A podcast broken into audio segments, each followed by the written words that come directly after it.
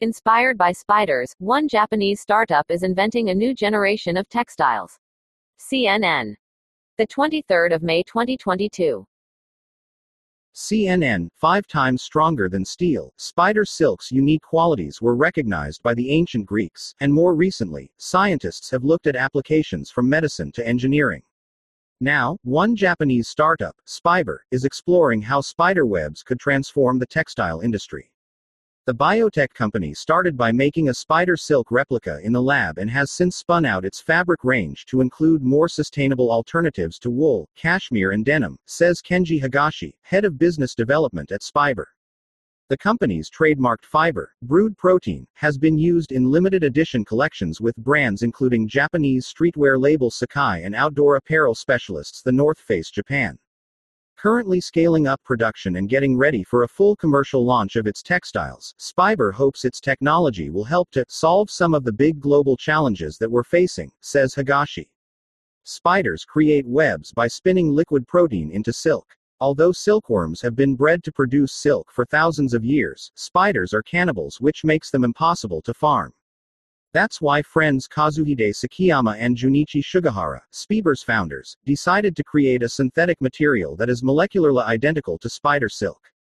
The duo began experimenting as students at Keio University in Yamagata Prefecture in 2004, and founded the company in 2007. Spiber studied thousands of different spider species, as well as other silk-producing species, and compiled a database of silk varieties, says Higashi. Having successfully produced the spider silk alternative, the team went on to develop a range of brewed protein fabrics by altering the protein sequence, says Higashi. Spiber's fibers are made by fermenting water, sugar and nutrients with specially modified microbes in steel tanks, similar to those used in beer making, to produce protein polymers. The polymers are fed through a nozzle and spun into a fiber, says Higashi. It hasn't been an easy journey, though. In 2015, Spiber partnered with the North Face Japan to produce a limited edition run of 50 Moon Parka jackets to commemorate the 50th anniversary of the moon landings. But during the design process, the team discovered that spider silk shrinks when wet, and had to modify the protein to make the fiber suitable for an outdoor jacket. It took 4 years to produce a garment that met their standards, says Higashi. The parkas retailed for 150,000 yen, worth around $1,400 in 2019, and the small collection sold out. A recycling revolution. Fashion is one of the most polluting industries in the world. It produces around 2.1 billion metric tons of CO2 every year, according to management consultants McKinsey & Company. Around 70% of that comes from production, and manufacturing textiles uses large amounts of raw materials and water. Higashi says Spiber's biodegradable textiles are predicted to generate just 1/5 of the carbon emissions of animal-based fibers once they are in full-scale production, according to a life cycle analysis conducted by the company. Spiber wants to reduce its environmental impact further, though. The company currently uses sugarcane and corn for its fermentation process, crops that use large volumes of land and divert food resources, says Higashi. To resolve this, Spiber is developing a process called biosphere circulation that will convert discarded garments made from natural materials like cotton into the sugars needed for fermentation.